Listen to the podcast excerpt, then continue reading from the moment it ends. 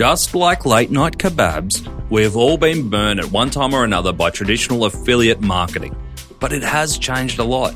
Technology businesses like Impact are paving a new wave of business growth through performance based partnerships which connect retailers to influencers, content creators, affiliates, and other brands and mobile apps in a meaningful way. And the best part? You stay in control. Impact allows you to set individual contracts to preserve margins, provides in depth analytics, and even offers fraud protection. Visit impact.com forward slash growth to learn more or jump back into episode 81 with Booktopia to hear how they are driving growth through the power of partnerships with Impact. Welcome to the checkout.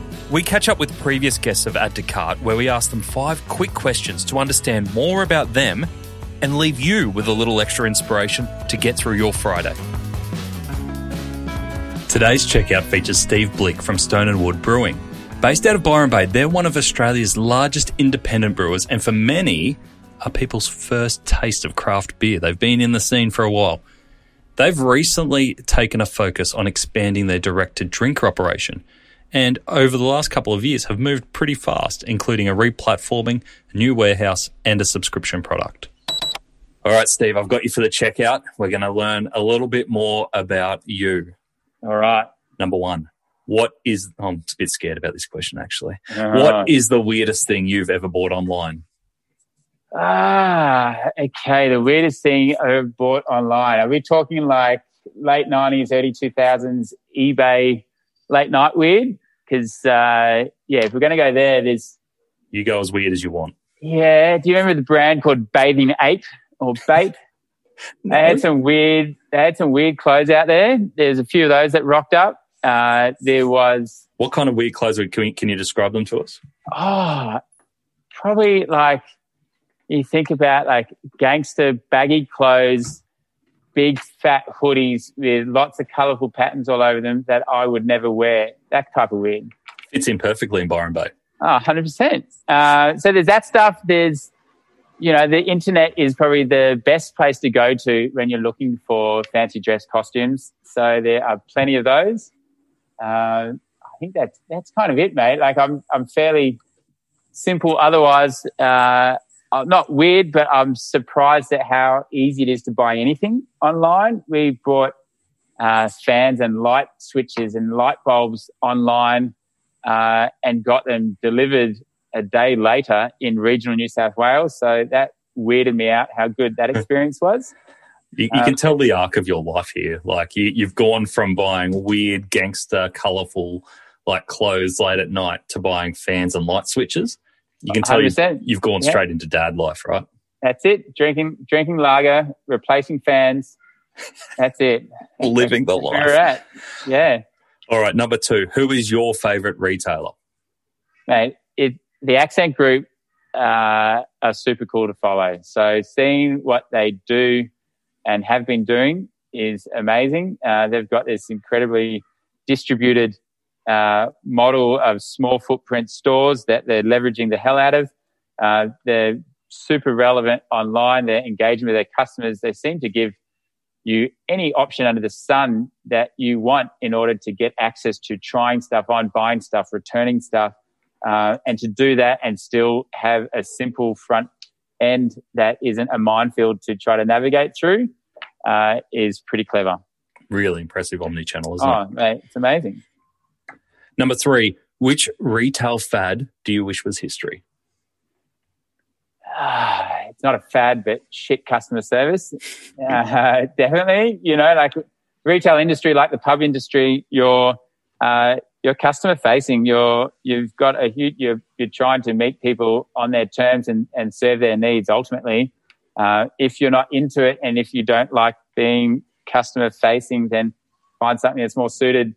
But ultimately, uh, there's so many easy wins in just giving great customer service. So the quicker we can all get there, uh, the better. Um, you know, the better for the industry, the better for, for punters who, who get to experience that great customer service. Do you do anything special with your e-commerce customer service team to make sure that they're always delivering fantastic service? Uh, there's a cultural piece to that, and the values that we have in the business, and recruiting people that share those values, and and as a team coming together and reinforcing those values. That that's an easy win because all the cool stuff flows out of that. Um, we randomly will pick out customers that uh, you'd call them high value customers or um, you know high high communication customers that are constantly engaging with us, and we find fun ways to reward them. Uh, it's not all it's not all written down uh, that they're going to get this, this, and that, but um, we do it on the fly just to try to give those fun experiences. You know, we we had a beer club member visit us in the brewery in Byron the other day, and so Jess, our Cicerone trained tasting room manager, she pulled them in behind the bar, and they got to pour their own beers. So oh, how good! Uh, that's not written down in a rule book. That's just that's just that culture coming through, being able to do uh, cool things for our customers. That's brilliant. Number four, can you recommend a book or a podcast that our listeners should immediately get into?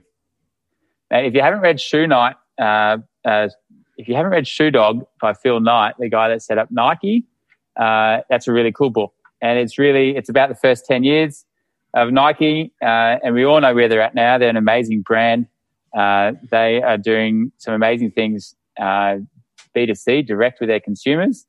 but just to kind of get an understanding of some of the challenges they went through in those first 10 years uh, that have helped set them up to be what they are today is it's a really good story and phil is a is a humble dude that just tells it how it is and you don't feel like you've been uh, you've been given a rule book or been told a uh, a game plan it's just the the experiences that they've had in that business was there anything in that book? And obviously, Nike and Stone and Wood are slightly different businesses. Some people drink. Some people drink beer out of a shoe. Believe it or not, but I, that's probably the best connection I can come up with. It's pretty good. Is there anything that you took out of that book that you applied into Stone and Wood, or that stayed in the back of your mind for what you're doing today?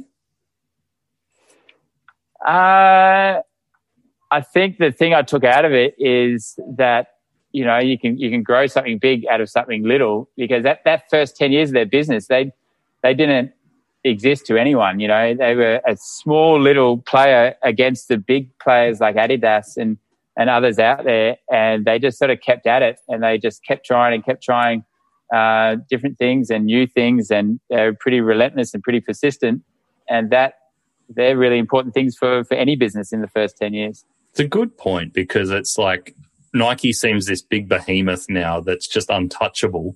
Mm. And it's hard to forget that at some point there were challenges and at some point they were a small business. They weren't yeah. always this big behemoth. Yeah, mate. The guy that Phil got to help him develop the shoes was the high school track and field coach who would tinker in his shed with different rubbers in, in pots on the stove to try to come up with new rubber soles and new patterns that were most effective for uh, the type of shoe they wanted to make. So it, um, if all it takes is a pot on a stove to come up with the beginnings of a business like Nike, then it's kind of anyone's got the chance to do it, right? You know, all I'm hearing from that is that the brewers should allow you to start brewing your own beer and Stone and Wood can go to the next level. Hey, you heard it here first. I'm going to share that with them. Yeah. Beautiful. All right, last question I've got for you. Finish this sentence. The future of retail is? experiential. Hey, it's uh, it's customer experience. It's it's giving people an awesome experience. You can you can have any product on a shelf next to another product, but for me, I think the experience is what sets it apart. The experience you get with that brand, the experience you get in a store, in a brewery, in a tasting room. Anyone can clone, not anyone, but you can clone a product, but it's much, much harder to clone an awesome experience. Well put thank you for joining us, mate. Uh, really appreciate your time and really excited to see what else you're going to do with Stone and Wood online in the next two or three years. Awesome, mate. Thanks for the chat. It's been good to share what we've been up to. To hear more from Steve, jump back into episode 64, where Steve shares how their subscription beer club has totally changed their relationship with their customers why they've moved from a national 3PL to a centralised warehouse, and how he got his dream job at Stone Wood with a simple tweet. The jury's still out on whether he was drunk tweeting at the time. Thanks for listening, and until next time, keep adding to cart.